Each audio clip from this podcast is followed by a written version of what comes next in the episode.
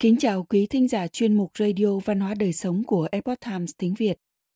Hôm nay, chúng tôi hân hạnh gửi đến quý vị bài viết có nhan đề Tại sao vui chơi là cách giáo dục tốt nhất thời thơ ấu? Bài viết của tác giả Hannah Frankman do dịch giả tân dân chuyển ngữ. Mời quý vị cùng lắng nghe. Khi còn là một đứa trẻ, cha mẹ để cho tôi vui chơi – khi lớn lên tôi được học theo chương trình giáo dục tại gia. Vì vậy tôi có nhiều thời gian hơn các bạn khác. Hầu hết thời gian lớn lên của tôi là dành cho việc thoải mái, vui đùa với tự nhiên. Tất nhiên, tôi cũng vẫn làm bài tập ở trường. Không phải là tôi không đi học. Những ký ức tuổi thơ ấu của tôi phần lớn là dành cho vui chơi. Nào là xây pháo đài trong rừng, xây dựng thị trấn playmobil trong phòng khách dựng lên những vở kịch mà tôi có thể hóa trang và diễn xuất. Tôi không bị mắc kẹt trong lớp học cả ngày, và tôi cũng không bị ràng buộc với các chương trình sau giờ học.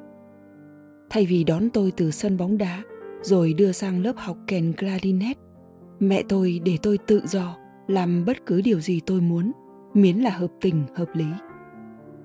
Vì thế nên tôi đã làm đủ trò.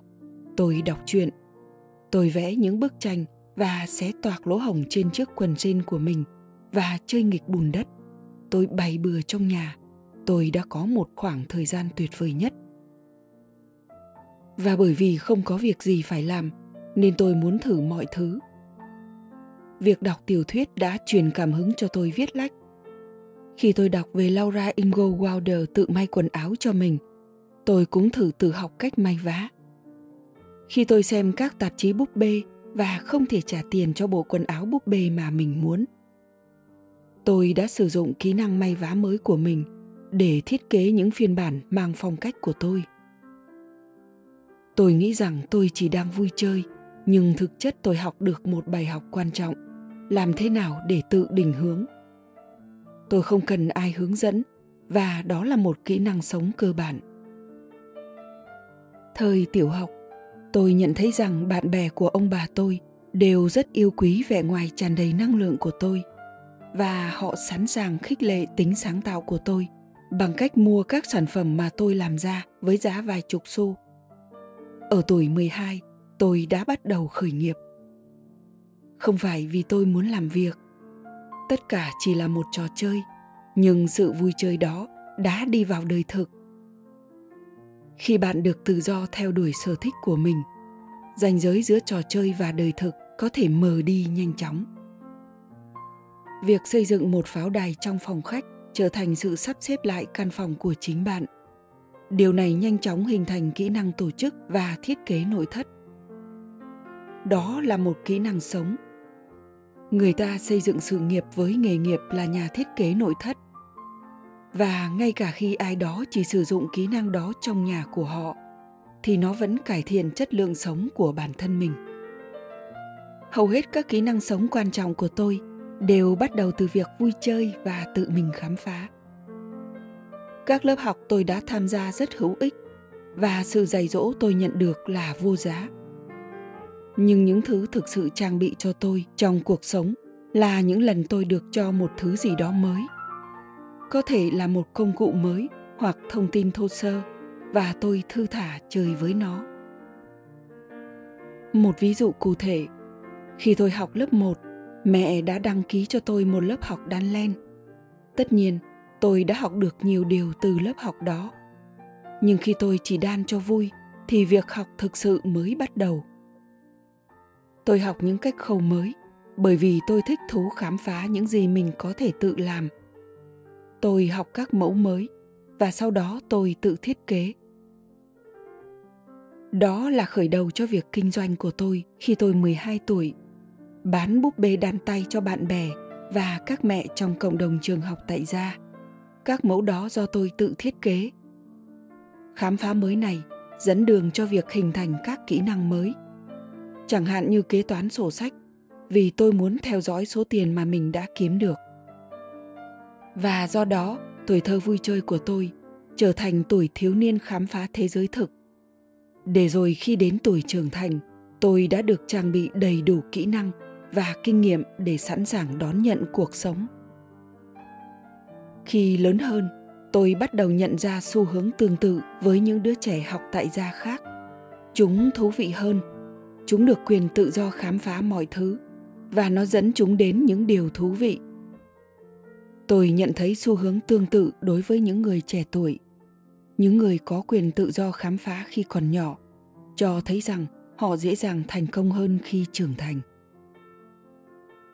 Trong cuốn sách bạn sẽ đo lường cuộc đời mình như thế nào tác giả Clayton Christensen đã nói về những hành trang mà chúng ta cung cấp cho con cái như chạy hè, thể thao, các lớp học khiêu vũ, các hoạt động có tổ chức khác, nối ám ảnh văn hóa của chúng ta đối với con cái và chi phí tiềm tàng.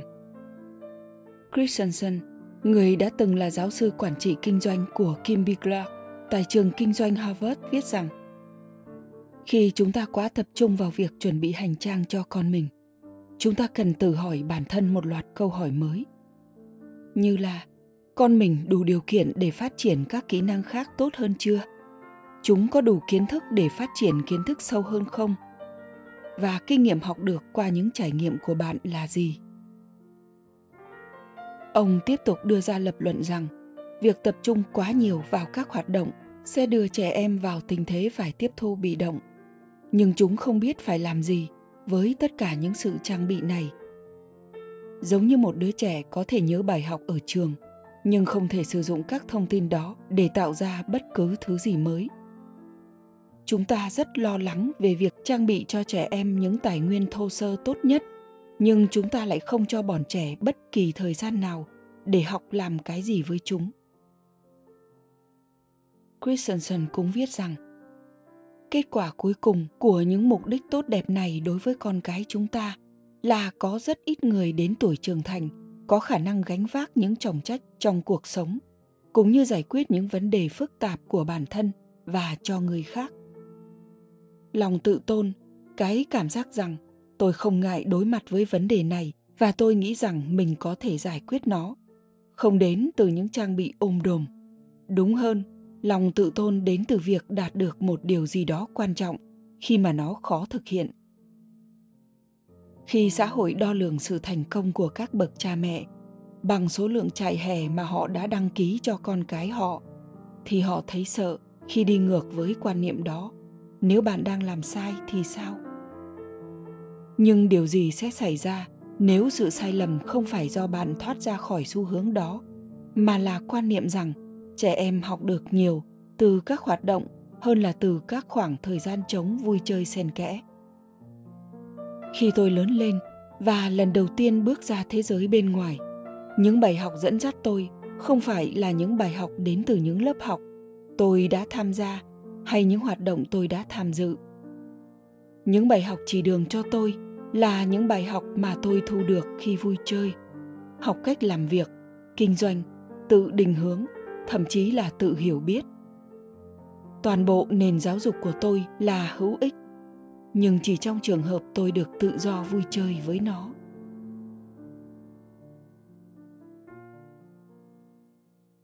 Quý thính giả thân mến chuyên mục radio văn hóa đời sống của epoch times tiếng việt đến đây là hết để đọc các bài viết khác của chúng tôi, quý vị có thể truy cập vào trang web e itviet com cảm ơn quý vị đã lắng nghe, quan tâm và đăng ký kênh.